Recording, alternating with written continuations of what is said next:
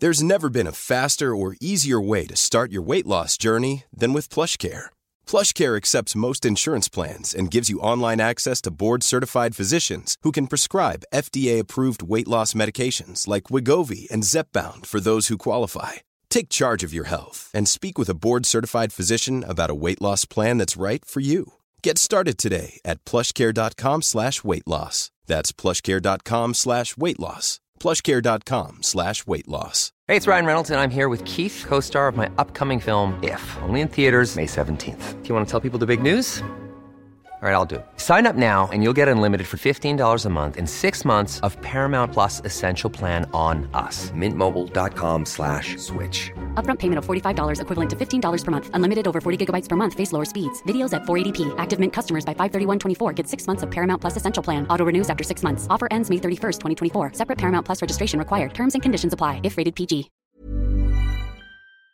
LMFM podcasts. With CNC Carpets, we bring the showroom to you. Or you can book a personal consultation at our fabulous new showroom in Moortown, Dromiskin. Call 087 660 237 or visit our website at cnccarpets.com to book an appointment. CNC Carpets for all your carpet and wood flooring needs. You're very welcome to Midweek Late Lunch on LMFM Radio. Let's get straight to business today. Lots of people have been taking holidays and last minute holidays going on at the moment abroad before schools are back. And indeed, some people will head off in the early days and weeks of September too.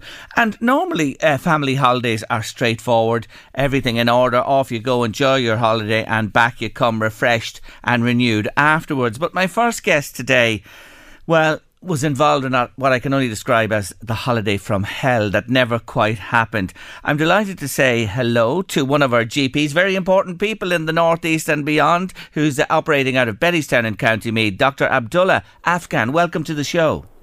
Thank you, Jerry. Thank you for having me. Not at all. You are very welcome. Let's start by just painting this picture for listeners. Recently, you booked a family holiday to Turkey. Just tell us, what time did you head to the airport at? So we head uh, to the airport at 10 a.m. Okay, just with all the hassle that's going on with travel, you went early. Yes, yeah, we went early. Our flight was at about 4 p.m. Yeah, we went early, knew, knowing that you know there are long queues and long waiting hours. So you know, and many people had missed their flights before. Just being cautious of that, you know, we went a bit early. Yes, so to, yes, yes, lots of time. 10 a.m. flight four o'clock to Turkey. How long is the flight to Turkey? It's almost three hours. Okay, so you, you no problem. You go through all the uh, channels in Dublin Airport yes. onto the flight out to Turkey. Arrive at the airport uh, at what time? About ten o'clock at night. Is it at this stage? So we arrived at about eleven p.m half 10, 11 p.m. there, you know, at the yes. security, uh, sorry, at the exit, you know, the immigration. Yes, yes. So, yes. And, and you know, that's a long day in anybody's book. There's yourself, your wife, and your three children. So that's great. And you just want to get to where you're to go to and everybody get asleep and get going on the holiday. But what happened? What happened? Tell us what happened.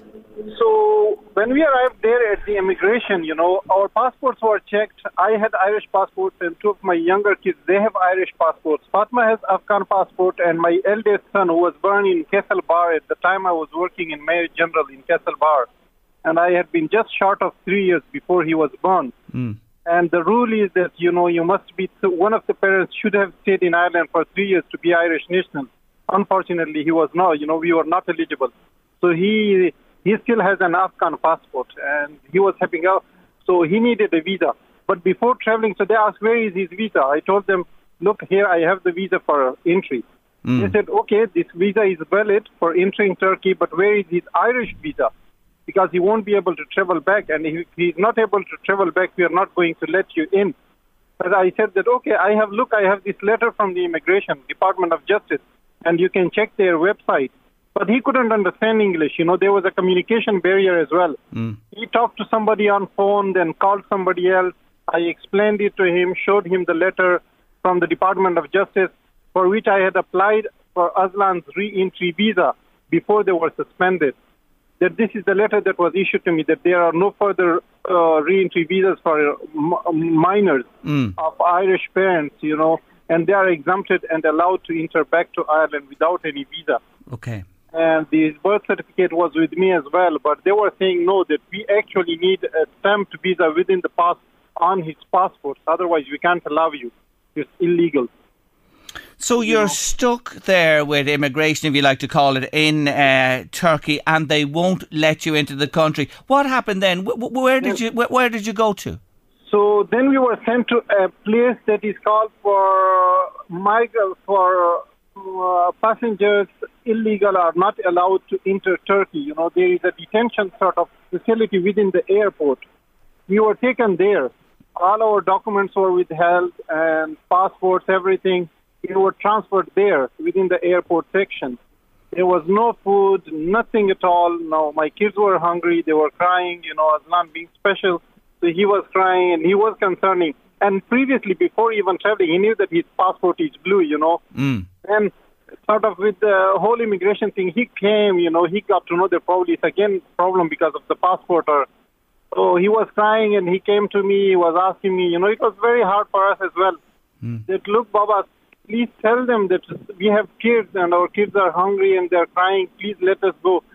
Sorry, before that he tell, told me that please talk to them and be be uh, you know say good words to them. Then I said, what good words should I tell them? He told me that tell them that look, we have kids, small kids, they're crying, they're hungry.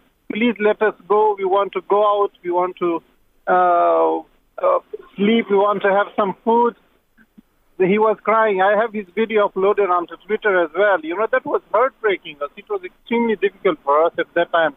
Then I asked the immigration officer that, look, please, if you don't want to allow us to enter Turkey, please let me go to the uh, to somewhere, you know, that I can grab some food for, you know, I can some buy buy some food for our kids. But I said, please wait, we will get you food. You know, wait for some time. And that time, until you know, we turned back, there was no food at all. So the whole night, our kids were hungry. They couldn't even sleep. There was no sleeping place. They couldn't sleep. You know, they were tired, extremely tired. Because of hunger, they couldn't even sleep in our like we were holding them in hugs, hmm. but they couldn't sleep there. So it was extremely torturing. So you were you were held in that area overnight, no food, nowhere to sleep, and when morning arrived, they they put you on a plane and sent you back to Ireland. Yes, yeah, they sent us back to Ireland. And when we arrived here at the immigration, you know, our passports, uh, all the documents. While being there at the airport, I tried Irish embassy in uh, Turkey. Yeah. I tried to contact them, you know, to explain the situation that probably if I could get some help from them. I tried, I left my voicemail and my number. I had my Irish number with me. But I didn't ha- I didn't hear anything back from them. Okay. Um, I asked them that if they could help give me my passport back because I had an Irish passport and I could stamp Aslan's passport with a re-entry visa from the Irish embassy. They will stay in the airport and I'll go out, but the Turkish immigrants were not allowing. So, anyways, we were sent back on the aeroplane back the next morning, hungry and everything. We were provided some food on on our way back. And Yes. when we arrived here, the immigration officer told us that unfortunately this does happen. You know, many to many families this has happened. And So- before booking our flights, actually, you know, just to give you a bit of background, Jerry, like Yeah. with us, Aslan's back of I- Afghan passport, we couldn't, you know, get secure. Aslan is very, you know, special. Uh, he has, uh, he's very sensitive and he has a disability. So he's always, you know, asking us, why don't you take? Look, Baba, my friends are going, they're going on holidays. Why don't you take me on holidays? He was, though with Afghan passport, I knew that it will be very hard for us to travel. I applied for his naturalization last year in June 2021. That is still pending. And before booking actually uh, holidays for Turkey, I tried all the EU embassies because he needs visa for e- all EU countries. You know, he wouldn't he wouldn't be able to travel without uh, having Yes. a valid visa. But there were no appointments available with any EU embassy for the next three months. And his holiday, you know, his summer holidays are only, or summer vacations are only until 25th or 29th of August. So Yes. there was no way that we could travel within EU. You know, so So this issue has been rolling for some time, and just to come back to the crux of it, and this is the crux really here. Uh, uh, the Department of Justice here has uh, suspended re-entry visa requirements for children under the age of 16. So they're saying they're not necessary, but yet in Turkey, they said you got to have it to come in here because we need to be sure. And he's only a child, and the rest of you have all your passports, your wife, yourself, and your other two children that he, he might abscond or something, which is ridiculous anyway. But uh, you know the law is an ass at times. But there you go. Now, here's the thing I want to ask you. So that's the position of the Department of Justice. You, uh, he was born in this country. He was born in this country. Yes, and, born and, and, 2015. co- co- yes, come back to that point. Why hasn't he got a passport? Is it is it that point you made earlier that you had to be three years in Ireland? Was that it? Yes, yeah, that was the only. We were short a couple of months before actually he was. Uh, okay. I was short a couple of months of three years Yes. before he was born. So unlucky in that sense, and that's why My. he doesn't have an Irish passport. Mm, that's uh, that, like this is just ridiculous. Oh, you're only talking about weeks here. Your other two children born here have passports as well. Why can't this be? Why is it taking so long to resolve this? May I ask? I don't know. I've been now. Department of Justice have finally come back to me. They have, you know, based uh, that the Minister for Justice has granted that it will be expedited, you know, and hopefully we should have a response within the next two months. To, but ah. it has been almost 16 months now, you know. Yes. 16 or 18 months that I had applied for his naturalization, and I'm still waiting. And then passport processing passport will be another six to eight months. Yes. For first time, you know, naturalized citizen. So it's a long way still, a very, very long way. For It us. and this boy is six years of age. Come on, it's six years ago he was born in this country, and it's still not resolved. This doesn't add up to me, to be honest with you. Again, it's one of these cases. And and when you say, when you were told on your return that other families have been affected as well, that that's really worrying and concerning. Now you paid a lot of money for this holiday. Are you going to be reimbursed? No, all the money is gone, unfortunately. Money is gone, you know. I don't even care about that. But the trouble that my kids, you know, Aslan was saying that I'll never, all those long periods and the trouble, he's still, you know, uh, that I'll never forget this time. He's extremely sensitive. We will never Yes. forget this trauma, you know, the way our kids were tortured and traumatized. We all were traumatized, but they're, they're, they're kids. Yes, and and and you know you know the, the annoying thing as well that you say is that you did go back to the Department of Justice. You said to them, "Are you sure that uh, our documentation i- is in order?" And they reassured you that you would be fine. I sent them an email before before actually the visas were suspended. I applied for his re-entry visa before the visas were suspended, and when they sent back my pass, the Aslan's passport back, I requested them. I went to the Department of Justice at the gate. I was not allowed to enter, and then I sent them an email requesting them that please to do us a favor, you know, to stamp because I was cautious that this could happen to us. Though I was not sure, though with the letter and everything, I had everything re- prepared. Yes. So I sent them an email, and I'm still waiting for a response from the Department of Justice. It has been over four months. I emailed them in June. Uh, just pains me to hear this. It really does. And, and what you and your wife and children had to go through in Turkey no food, uh, on the go from 10 a.m. the previous morning, and no holiday put back in a plane.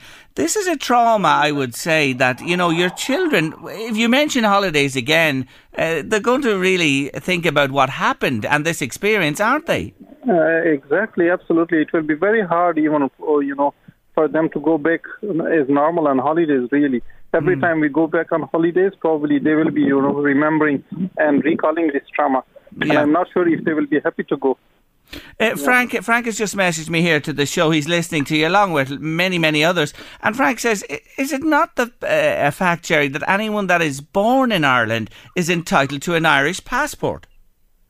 As per the law, unfortunately, not. Only those who have been born here with either Irish, you know, roots, grandparents, or you know, grand grandparents. If you have some roots to Irish, or one of the parents must have stayed legally and should have paid all the taxes and everything for minimum three years. I had a friend who was shot even a couple of days. His daughter was born here. He was a doctor colleague. His daughter was born only a couple of days before he was three years. She was not granted, an, you know, Irish passport. Ultimately, has that child that you mentioned there has she an Irish passport now? She she's seven now. Yes, yeah, she Yes. has. Yeah, she uh, has an It's Irish taken passport. But time, yeah. after after her father became an Irish national, only then. I see. So for six years, she didn't have. Yes. Yes, but it doesn't make sense. You are a citizen. Two of your children are, are citizens. Your wife are, are papers and are in order as well to be here. So it's only this other son of yours that you're waiting to formalise his situation. Are you confident this is going to work out for you ultimately? Are you confident this will be resolved sooner rather than later? It will definitely take time, uh, Jerry. It is going to take at least one more year. But hopefully, you know, with the promises the Department of Justice have made, I believe, you know, really so, it will be solved. Yes.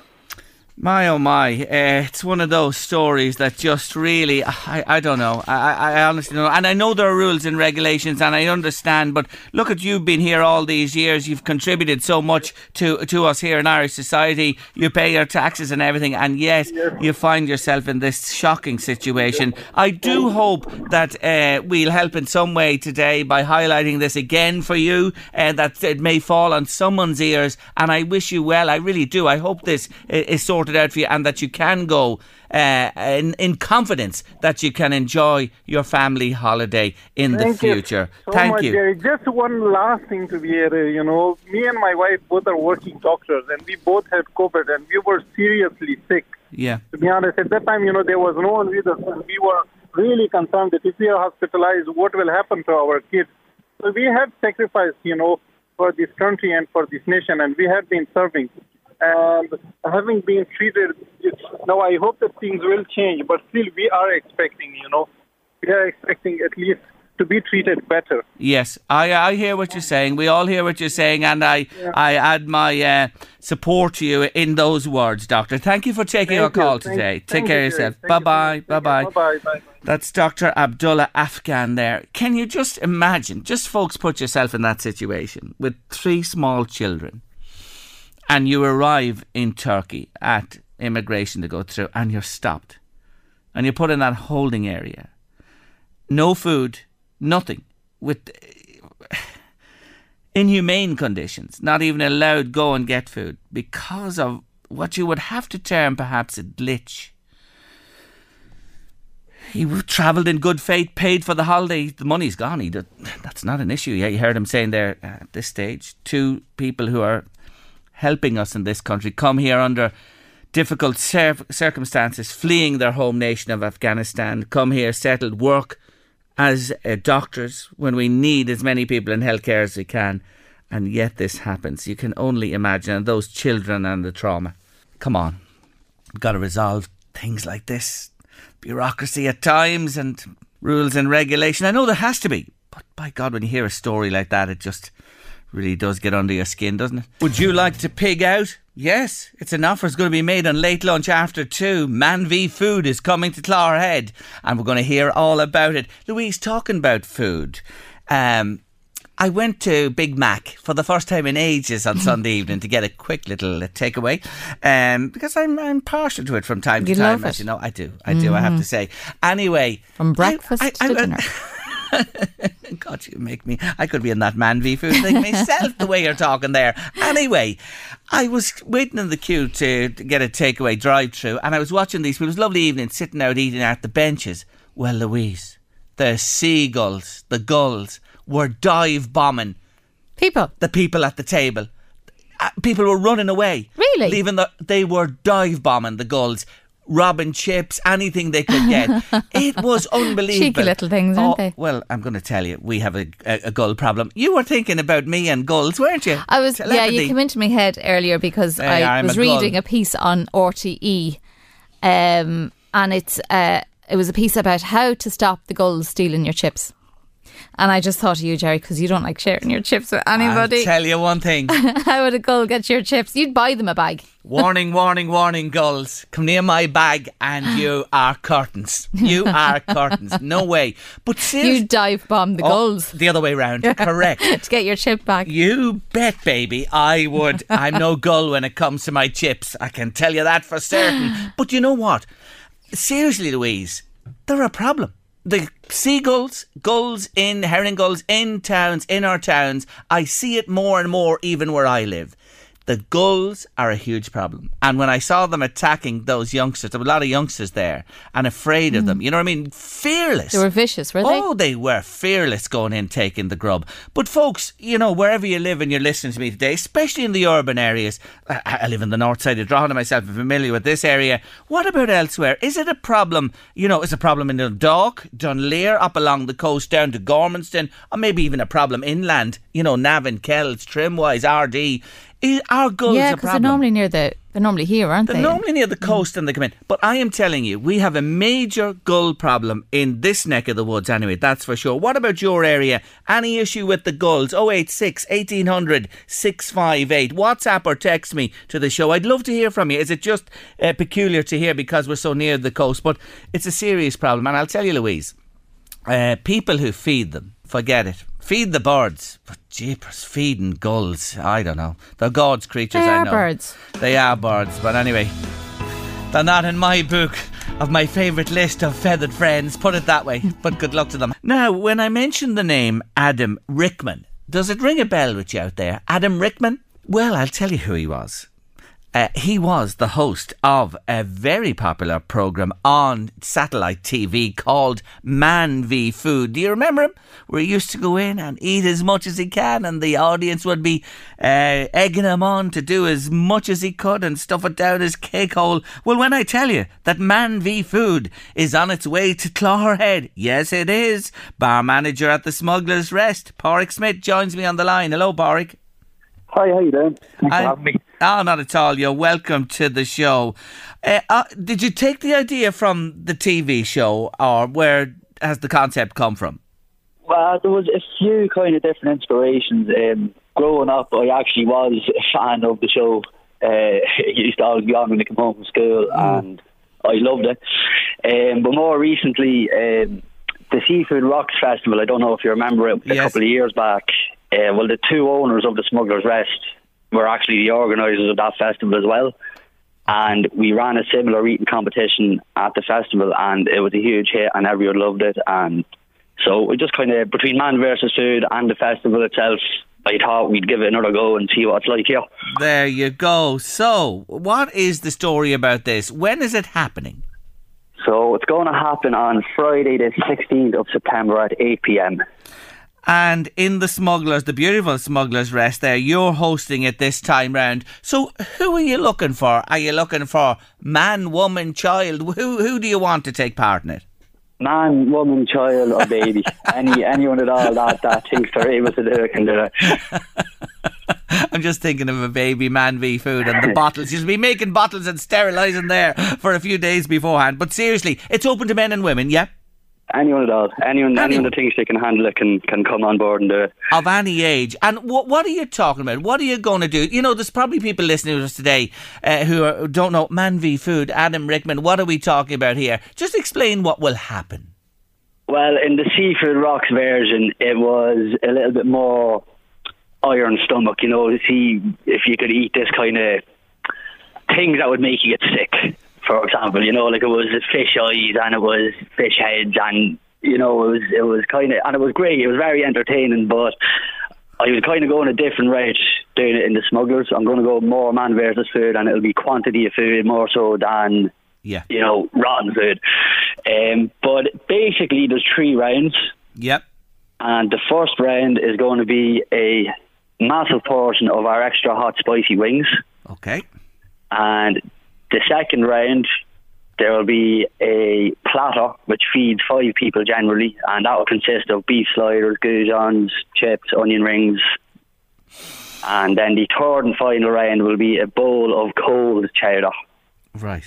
And the main thing, I suppose, for the whole round is you're only allowed one drink to get you through the entire thing. Right. And is it against the clock? It's not so much against the clock. It's um, so I'm hoping to get at least eight or ten contestants, and at the end of each round, it'll be the first. Say at the end of round one, there'll be two knocked out. At the end of round two, there'll be another two knocked out.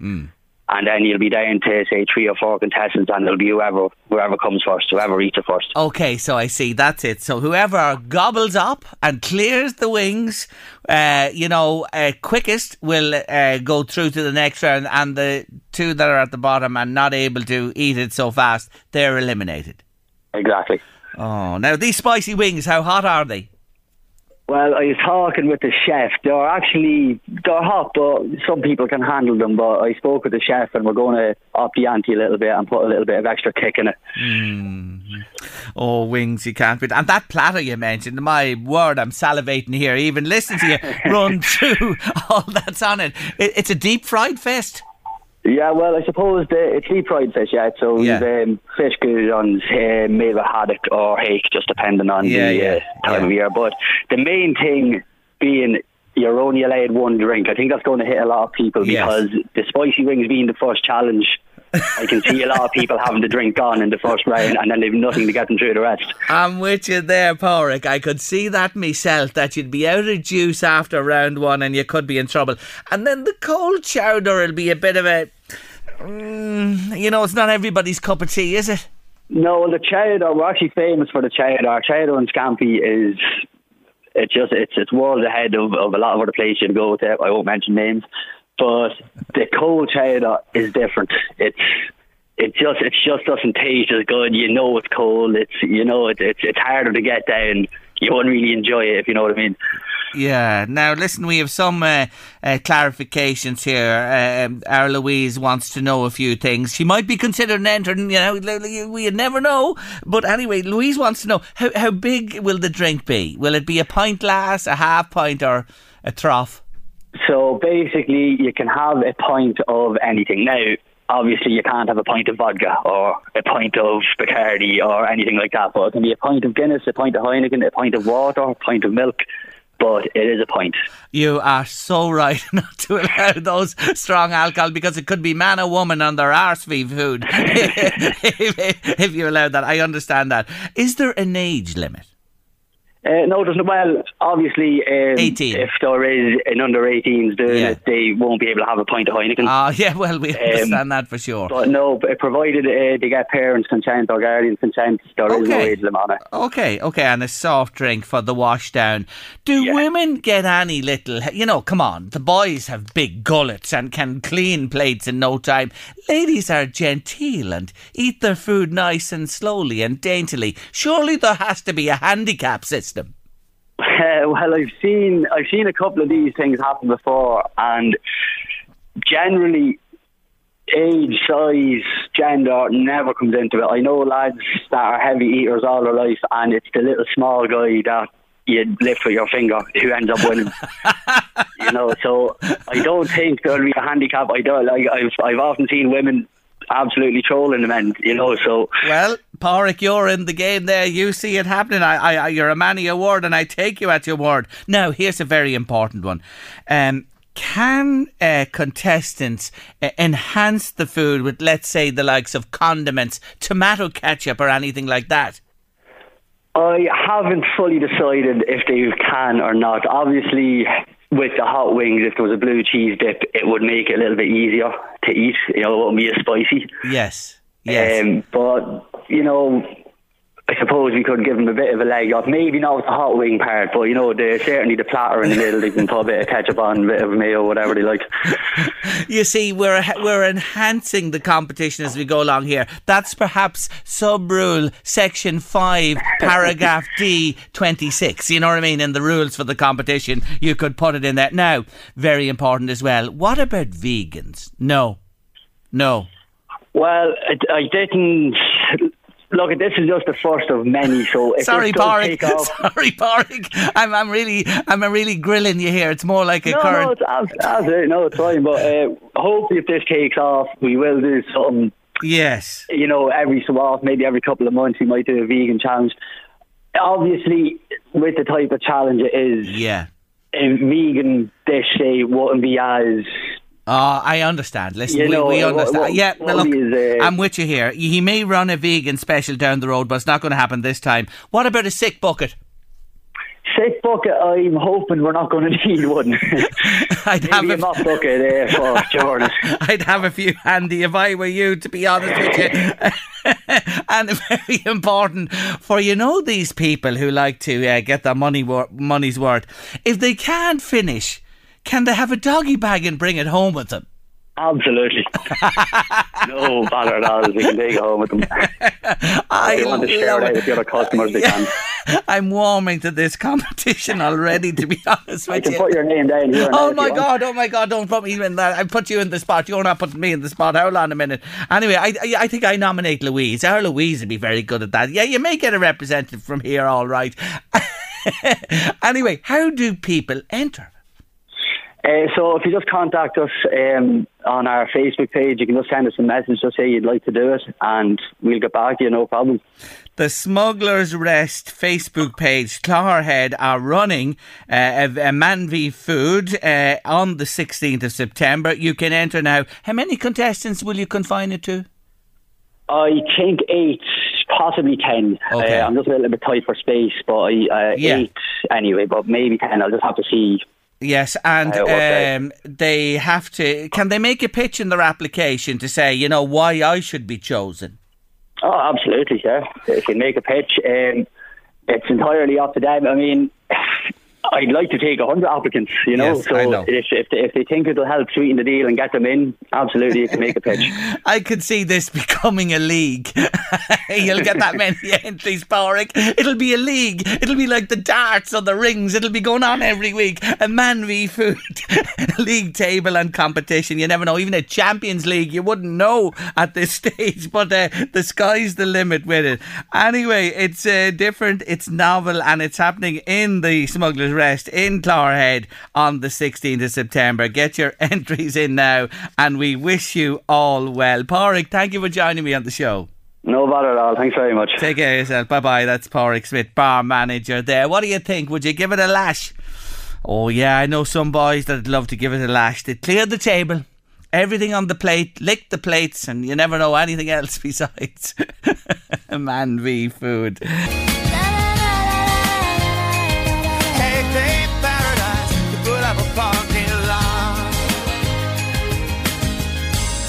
Yes, counting crows and big yellow taxi. Counting seagulls. We were talking about earlier on in the show, and uh, message in there to say, Jerry, I live in. I won't mention where you live, just for. I, I just won't mention it. I, I know you want me to, but lovely. I know where it is on Drogheda's north side. Uh, There are idiots feeding gulls beside a building site, and the rats are starting to appear. Hope you can earn the air this concern on your show. I will indeed. I've contacted uh, the local authority about putting up a sign explaining the dangers of this ridiculous behaviour. A very concerned resident. I'm sure you are concerned because the proliferation of gulls uh, is unbelievable. I've never experienced anything like it, and it's getting worse. You can hear them in the mornings, and you know.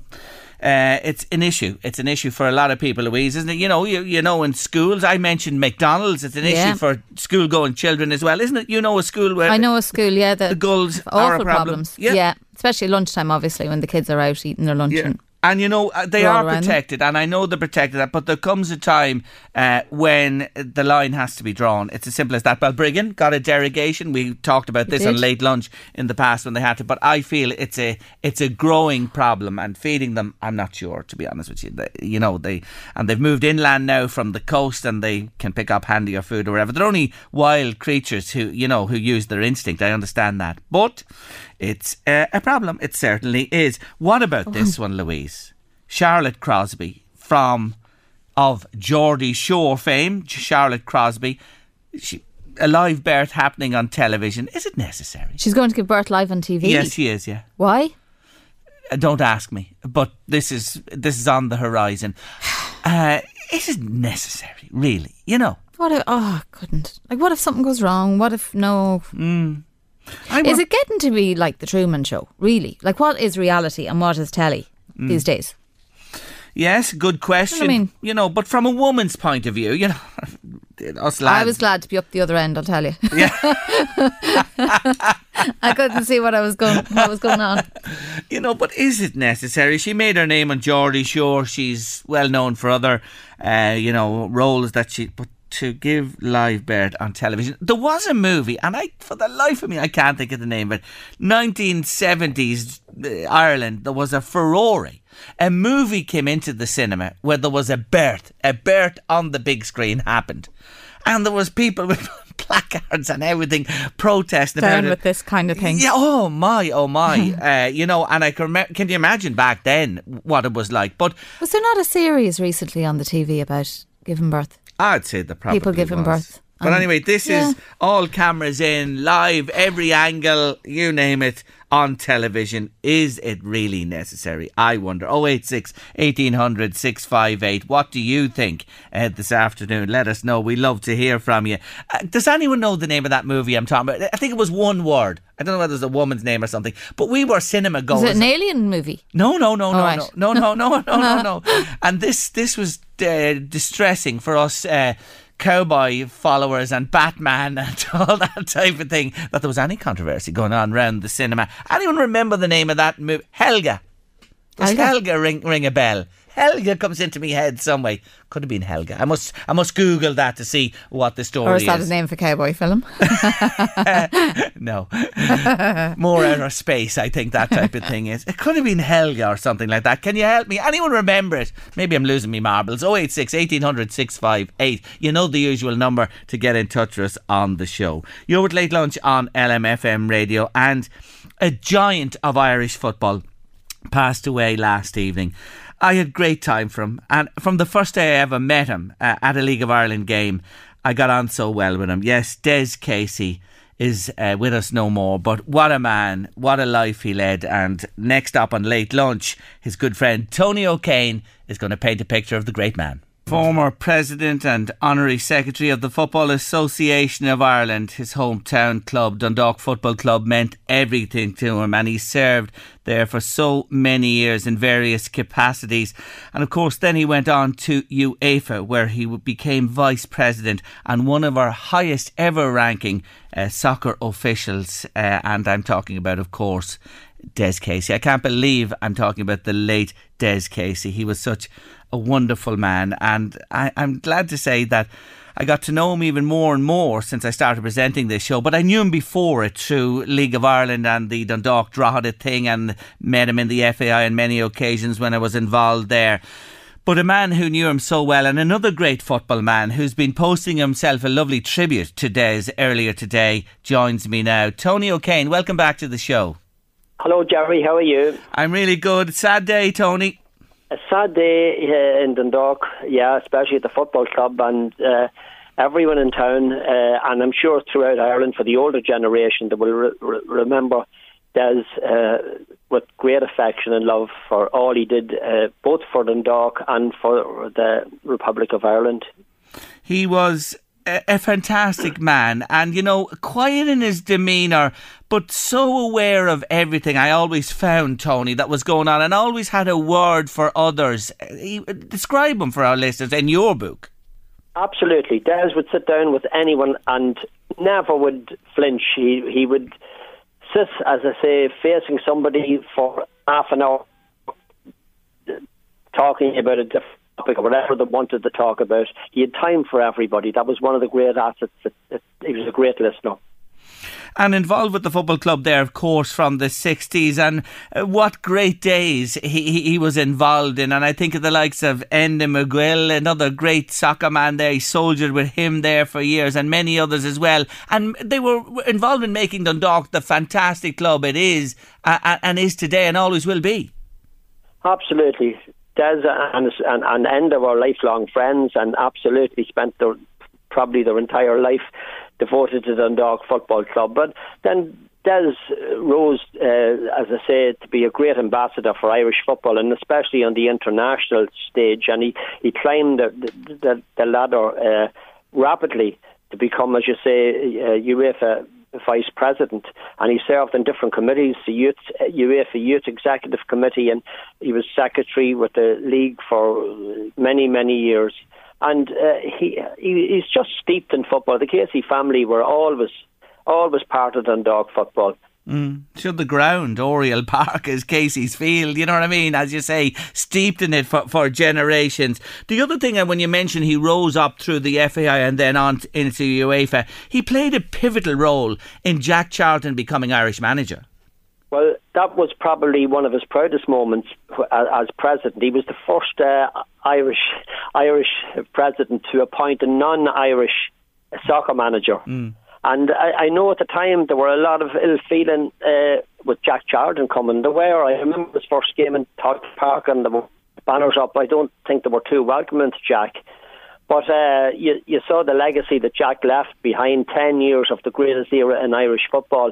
And especially for me, uh, uh I always dreamed of going to a World Cup sometime when I was growing up to see Ireland play and, and look at the success that both Des and Jack Charlton brought to the country. Yes, he was instrumental in that. As you mentioned there, you travelled extensively and you came across him. I'm sure he was a help with tickets. Oh my God! Uh, I, there's there's so many instances, Jerry, where I could say like I remember one one one occasion where we were in America for the '94 flying from New York. Our plane was about five hours late. We were delayed. We had to switch to a different plane, and we didn't arrive in Orlando till about one o'clock in the morning and there was 50 of us there.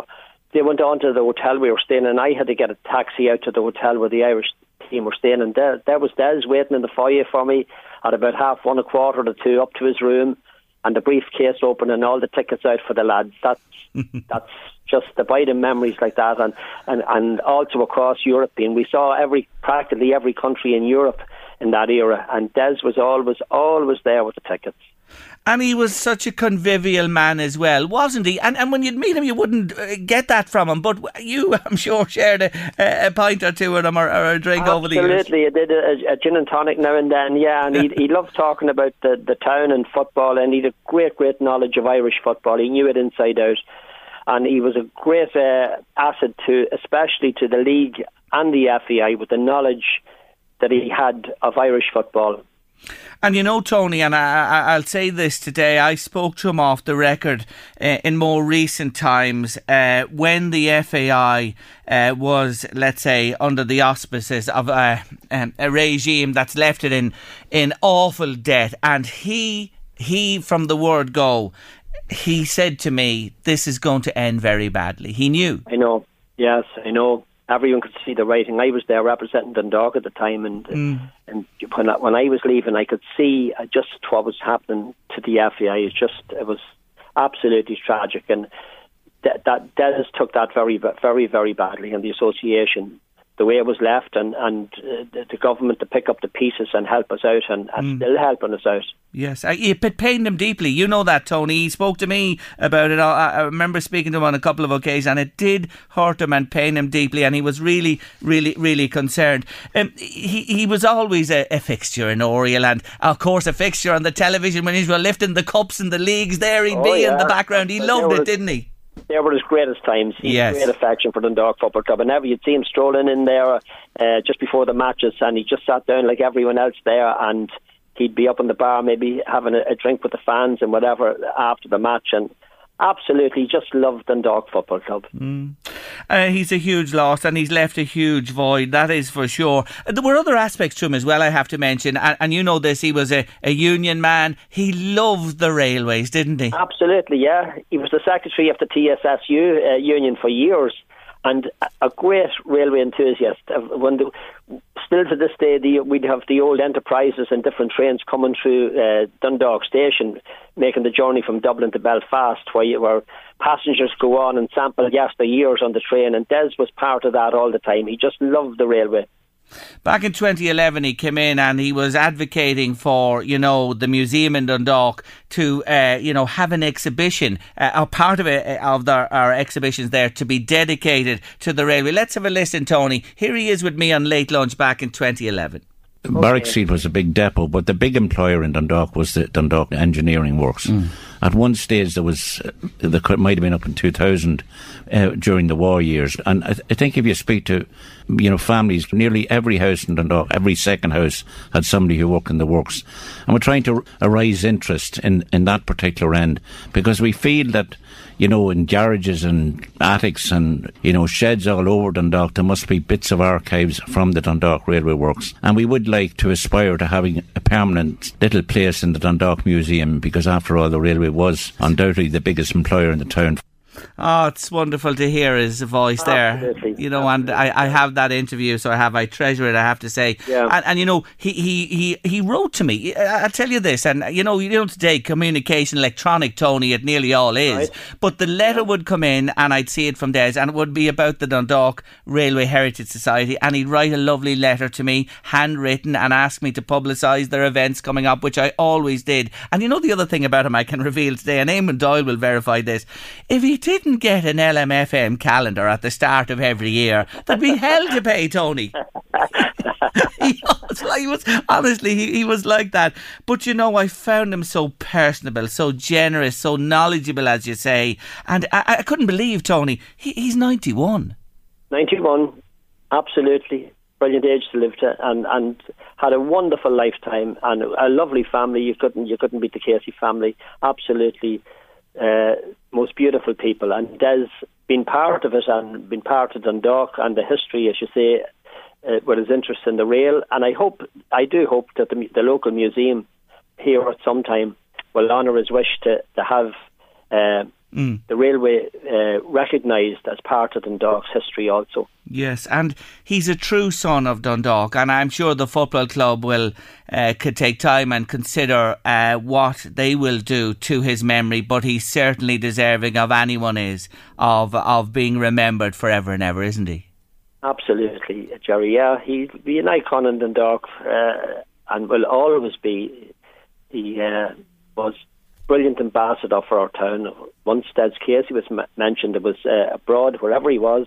Dundalk was always there somewhere with him, you know. Yeah, absolutely. The black and white flowed through his veins, that is for sure, and so proud of it he was, and rightly so. Uh, the tributes are flowing in from all over, uh, locally, nationally, internationally as well. He made his mark. He will always uh, be in our thoughts. And today we think of uh, his family, his wife and family, and we extend our sympathy from LMFM Radio, everybody here, to the Casey family. We will never see his likes again. Tony O'Kane, thank you so much. Thank you very much, Jerry. All the best. Bye. Take care of yourself. Bye bye. That's Tony O'Kane there, good friend of Des Casey. May Des rest in peace. God, the old brain isn't that soft yet. Where did Helga come from? I don't know, but Helga is the name of the movie that caused such controversy in Ireland in the 70s. Thank you to our lovely listeners, many of you coming on to confirm that, and we've Googled it, and it is the name of the movie. Helga is right. My next guest, well, I'm really uh, looking forward to having a chat with him because he knows all about midget car racing. I haven't a clue. Joey Shepherd, hello. Hey, Jerry, how are things? Very, very good. Well, what is this all about? I'm familiar with stock car racing and some of the uh, other racing, you know what I mean, that below Formula One. Never heard of this. What is it? Well, Jerry, like other uh, sorts of sports, we do follow the same kind of um, format. We have our, our race car drivers that maintain their vehicles, and we basically just we have nine events across the year. We have our championship races, but they're all in single-seater buggies that we have built or maintained ourselves, and we race them in grass fields. Um, now, I'm sure it's something some people may never have heard of, but um, it's one of those things that you're always going to know somebody who knows somebody who's had some sort of involvement in midget car racing. It's a club that's been going on for a very, very long time. We originally set up in the 1930s. Um, it was set up in around Dublin and Wicklow, and over the years, it's certainly transformed a lot. Um, we have a lot of pictures from some of the early days of midget car racing on our club page on Facebook if um, people want to get an idea of what we're about. And the cars themselves, these are custom built little cars with what size of engine generally in them?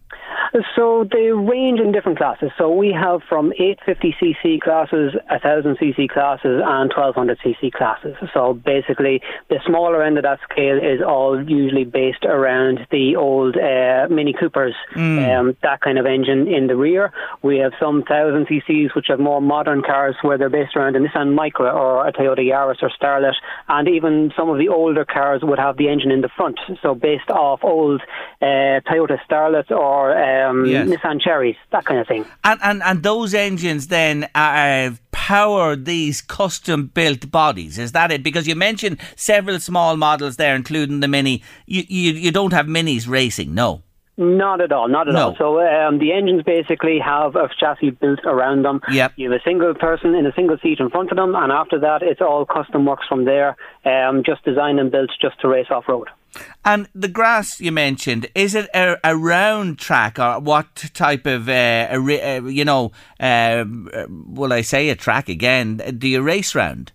So basically, we work to the field that we get in on the day. We do an awful lot of um, race days with fairs and alongside other clubs that might race around the country as well. So we kind of have to work with what we get. So normally we'd have a long straight, a sweeping bend, a hairpin, a chicane, and then a long sweeping bend back around to the straight. So we try to keep it interesting rather than just kind of an oval Yes. track or a round track. I'm with you now. Thanks for explaining that because we can all picture that now in our minds. So listen, uh, you're aping the Formula One guys, you know, with the with the layout of the track, and you adjust that as you say to the size of, of the field. Is there many people involved in the sport, or has it dwindled? Or am I being uh, unfair to you to say that? No, not at all, not at all. Look, it's it's one of those sports that has that's been going for an awful long time. It started out fairly small when times were a little bit different, and race cars coming to your area were kind of a big spectacle. Certainly, it would have been a bigger sport. In the 80s and 90s, it would have been massive. You would have had maybe up on 30, 40 cars racing on on a Sunday. You'd have massive crowds in attendance. Um, the club kind of dwindled a little bit then when we got into the Celtic Tiger era, where guys who are out doing uh, racing, they would have had more money to step up into the rallying and things like that, into the kind of the tarmac and Mondello and things like that, where they could spend a little bit more money. Um, but our club has kind of been more always associated with keeping low budget, keeping things fair and equal between competitors. Even if someone wanted to come in and spend massive money on a car, they're still restricted to the same regulations everyone else is.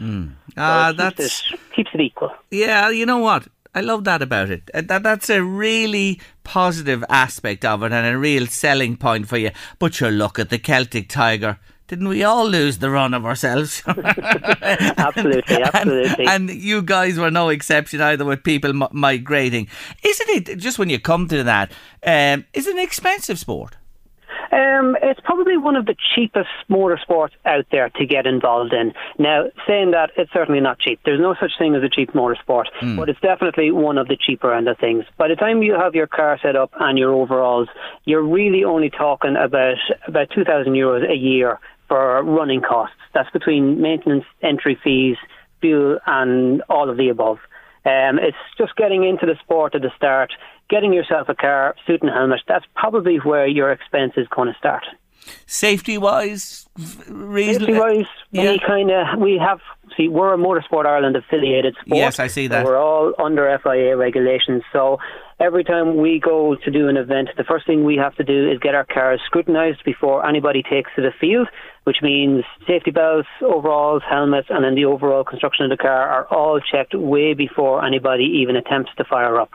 We then have to go about our safety setup on the track with our crowd control layout of the track and basically work to a safety meta statement as well. And then that is all approved by the governing body, Motorsport Ireland, and they approve our permit. So part of our permit then covers our insurance and competitors and public liability and all of that end of things. I'm thinking tyres, especially when you watch Formula One. You know the way they're always whipping them on, whipping them off, and the weather changes. What about you guys in the field? If it's dry, if it's wet, you know what I'm talking about. not quite going to be an issue with ourselves. Yeah. Generally, you might be lucky you get one set of tyres for the season. you could be just very unfortunate to have a little collision with another car or a sharp stone that just could take a new tyre out on you. You never know what you're going to get for the day, but certainly we would have more um, more seasoned drivers that would be, you know, changing your tyre pressures to suit the track, Yeah. um, that kind of thing. So you've You've have every element of driver that'll be out there. You'll have the guy out there that is looking for those extra little split seconds here and there, and you have the drivers that go out just for a bit of fun. How many cars in a race? Um, so generally we're split into different classes across the day. You're talking about roughly 10 cars over the day. You may have four cars per race at the start of uh, sessions of six laps.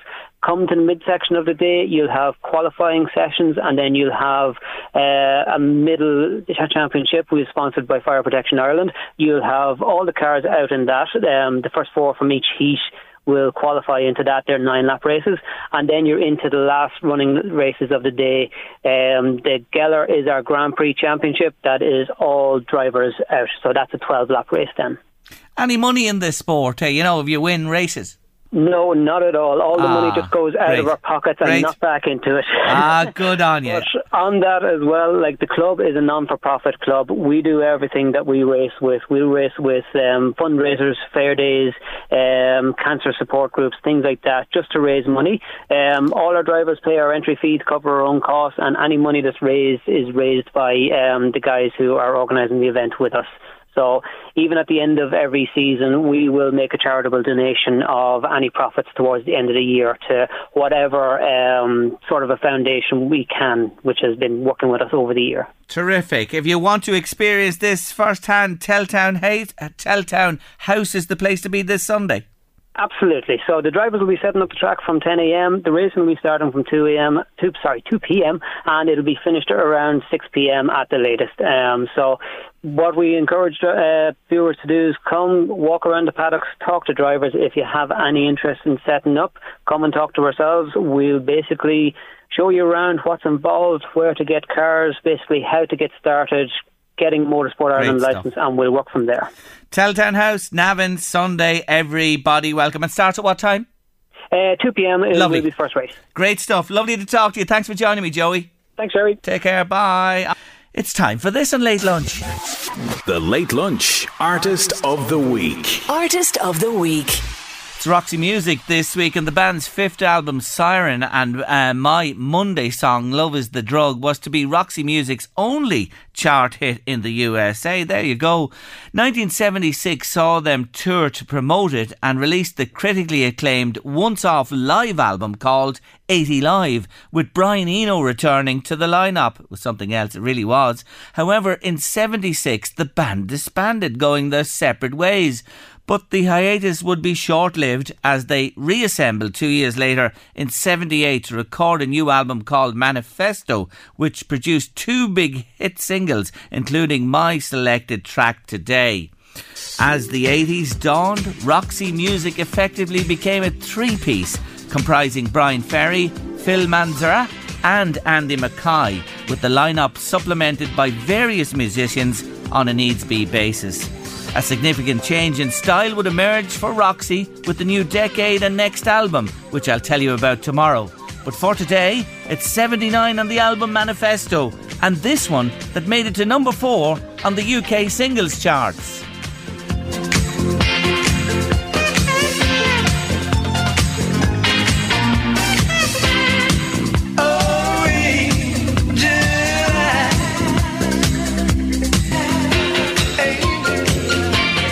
Music, my artists of the week, and Angel Eyes, my selected song this afternoon. More from them tomorrow on Late Lunch around about this time. Final break this midweek Wednesday, and after the break, solicitor Shona Madden is joining me. Very interesting topic. If you're buying a house off plans, what you need to know. Stay with us on Late Lunch. Buying a house off plan can be fraught with dangers. Shona Madden from Madden Lord joins me again. Hello, Shona. Hi, Jerry. Thanks for taking our call today. Let's begin. The key question or questions a person should ask themselves before they sign the contract, please. Well, there's a few things that people should look out for when they're buying a house off the plan. Some of them would be really easy, uh, good, easy information for them to get. Is it registered with Home Bond or a similar, you know, long-term, ten-year structural guarantee? That would be key. Now, that should be advertised and should be there for the ask. And some of the things they might not think of, like if you're going to put down a deposit for a house this year and it mightn't be registered for nine or twelve months, um, you might have choices to make and uh, finishes to choose from. What are the time frames um, for those?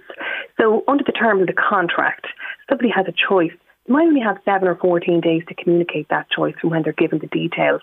So nice to have that in the diary if it's something you have to do um, while you're waiting for the house to be built. And probably the most important thing people should be asking for is getting a copy of the plans and the specifications as early as possible. There might even be a block in the ground um, and people will be signing a contract. They need to see the plans and the specifications because under the terms of the contract, that's what the developer has to deliver to them, what is set out in the plans and the specifications. Read the text document that lists out everything, every single aspect of the house that's going to be delivered. You mentioned not a block in the ground, and you know yourself, you look at these images on websites, social media, the brilliant brochures, and it all looks lovely, Shona. But what happens uh, when delivery time comes round and you uh, inspect the place and it's not like the brochure? You know yourself today, supply problems, uh, for example, maybe appliances and fittings are not what they were cracked up to be. What about that? Well, a few issues there, Jerry, um, and that's a really good question. There's a number of issues there. The brochure in particular, or social media, or those images that are available online, they're not legally binding. So it's the plans and specifications that are given and that are in the contract. That's what determines what the developer has to li- has to deliver to you. So while people will have seen a brochure early on, um, they might be surprised to learn that it's not legally binding. Um, second of all, under the terms of the contract, which will be signed, the developer has the right to make minor changes, and that won't cancel the contract. So it has to be of a minor nature. So you might see things changing, like there should have been, you know, in the brochure there was a hedge between all of the houses in the row, and that's changing to a fence. It has to be something of a minor nature. And also, also mindful that when people are signing their contract, yes, they will have seen a brochure, and it will likely show a completed, a full completed estate, and all is finished. But the contract is only for your house that you are signing. So if the developer makes changes to other houses um, or the overall estate, and that has an impact on you, let's say it blocks your light, there's nothing you can do about that under the terms of the contract. It's only relating to your house. So uh, in terms of appliances as well, you made that point. The clause in the contract will definitely say that if you're getting appliances in your new build and you saw them a year ago, perhaps in a show house, the contract will definitely say that the appliances were only, you know, illustrative. Whatever is delivered to you is what you get. When you mentioned there about, you know, changes that are made subsequently, what about the scenario, and you'd be familiar with this, it happened, where properties were unfinished uh, and, and left unfinished, or the estate became a ghost estate and your house might be one of the few completed. Have you any come back there? You really don't. And like it is a terrible situation for people to be in. But what I always say to people is your contract for your house with a developer is just for your house. So long as the roads and services, like the paths, are done up to your house and the main road, so there's access to your house, legally, the terms of the contract that you signed with the developer have been complied with. And that's why it's really important that, you know, you discount really the brochure from a legal point of view. It's that, that image of the finished estate and um, the lawns everywhere done or if there's, you know, plans to for a leisure facility or things like that. You don't have any contractual remedies against the developer if they are not complete under the terms of your contract. It really is only for your house and the services and access to your house. Just shows you have to have confidence in the people you're dealing with as well. Now, you don't have to remind you or anybody rising prices is affecting the building cost of houses for sure. Let's say I signed a contract last year at a price with a builder for my new home and they come back to you now and say, sorry, we can't hold that price. Uh, the price of materials has gone through the roof. Where do you stand there? Well, if you signed a fixed price contract for any of the new build estates, you are you get the benefit of that. So you have signed a fixed price contract. So you can't you can't uh, be asked to pay more for that. So you get the benefit of the rise. You're not you can't be invoiced for more. The only possible way that um, a fixed price uh, uh, contract for a house off the plan could change is actually to do with VAT. So there's VAT in those contracts. Um, so it's 13.5% rate.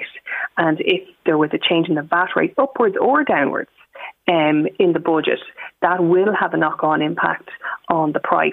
But the developer can't pass on the increased price for materials or labour on to a buyer. Interesting. Uh, delays. What's the remedy if your house is not ready on the expected date? And this is, you know, it's very difficult for people after waiting possibly a year for a house. They've been told last year it's going to be ready. Um, but unfortunately, like under the terms of any of these contracts for houses off the plans in estates, there is actually no end date. There's no date in the contract by when your house will be ready.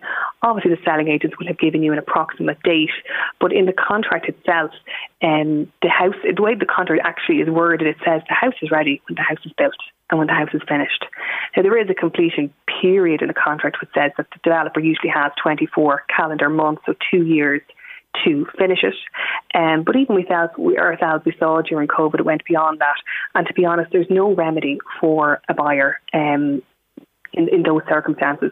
Unfortunately, you just have to wait um, until the house is ready because that's what the contract says. Mm. The house is ready and the contract can be fulfilled when it is finished. Just before we finish, with a minute or so. How much stamp duty does a person pay? Does that differ if you buy a house off plan? It is a new build house actually because there's that VAT element to the contract. You don't pay stamp duty on the VAT element. If you're buying a second hand house, you just pay the one percent, but not for a new build. If you're buying a new build off the plans, you will actually pay a little bit less than one percent. So if you have a working example of maybe three house for three hundred thousand, you'd only pay about two thousand six hundred uh, in terms of stamp duty for a new build house. Mm, interesting again, indeed. Nice to know this, to be honest with you. Sure, a mine of information. You're 10 years buying and selling. Why wouldn't you be? Anyway, well done to you. You're running a charity will week, which starts next Monday, the 29th of August, uh, and it runs to the 3rd of September, the Saturday. It's 200 euro to make the will, folks, but all proceeds Shona is giving to the Gary Kelly Cancer Support Centre. And you can book your appointments online at maddenlaw.ie or 041 980 treble three six. That's over one nine eight zero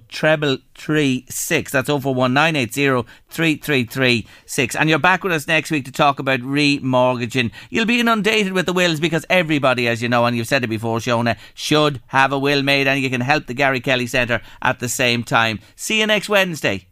Talk to you then. Bye, Jerry. Take care. Bye bye. That's Shona Madden there from Madden Law. That's it on Late Lunch today. Tomorrow, Thursday, Dr. Mary O'Kane is with us. Back to school anxiety on all fronts. We're talking about it tomorrow. Re establishing native trees in Ireland and uh, the face of Brown Thomas. Yes, she's a lovely wee girl from Dundalk and she's talking to us tomorrow and more besides. Eddie Caffrey's coming next with The Drive here on LMFM Radio. Stay with us great music and more besides. Have a lovely midweek Wednesday evening and do come back to late lunch for your late lunch served piping hot tomorrow at half one with us. See you then. LMFM podcasts. With CNC Carpets, we bring the showroom to you or book a new showroom appointment on.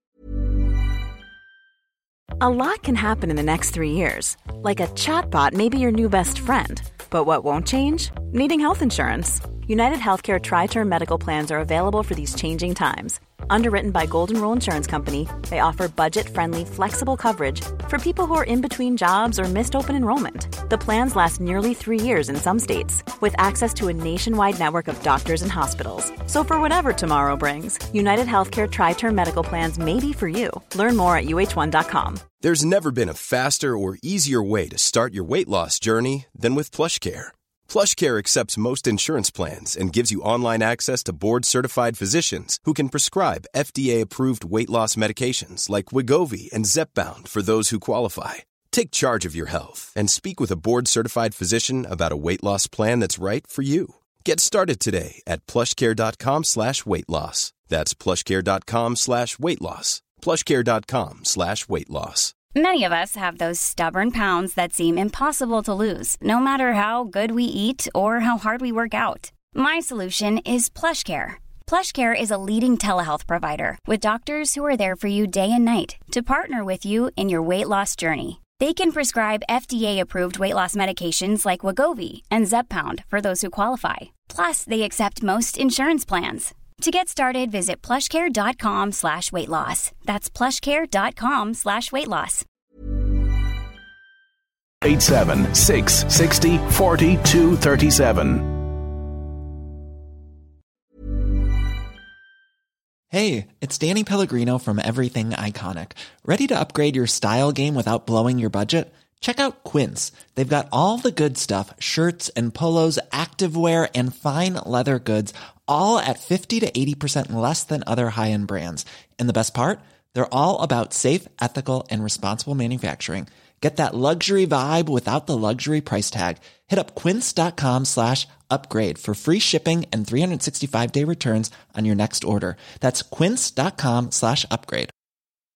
Hi, I'm Daniel, founder of Pretty Litter. Cats and cat owners deserve better than any old fashioned litter. That's why I teamed up with scientists and veterinarians to create Pretty Litter. Its innovative crystal formula has superior odor control and weighs up to 80% less than clay litter. Pretty Litter even monitors health by changing colors to help detect early signs of potential illness. It's the world's smartest kitty litter. Go to prettylitter.com and use code ACAST for 20% off your first order and a free cat toy. Terms and conditions apply. See site for details.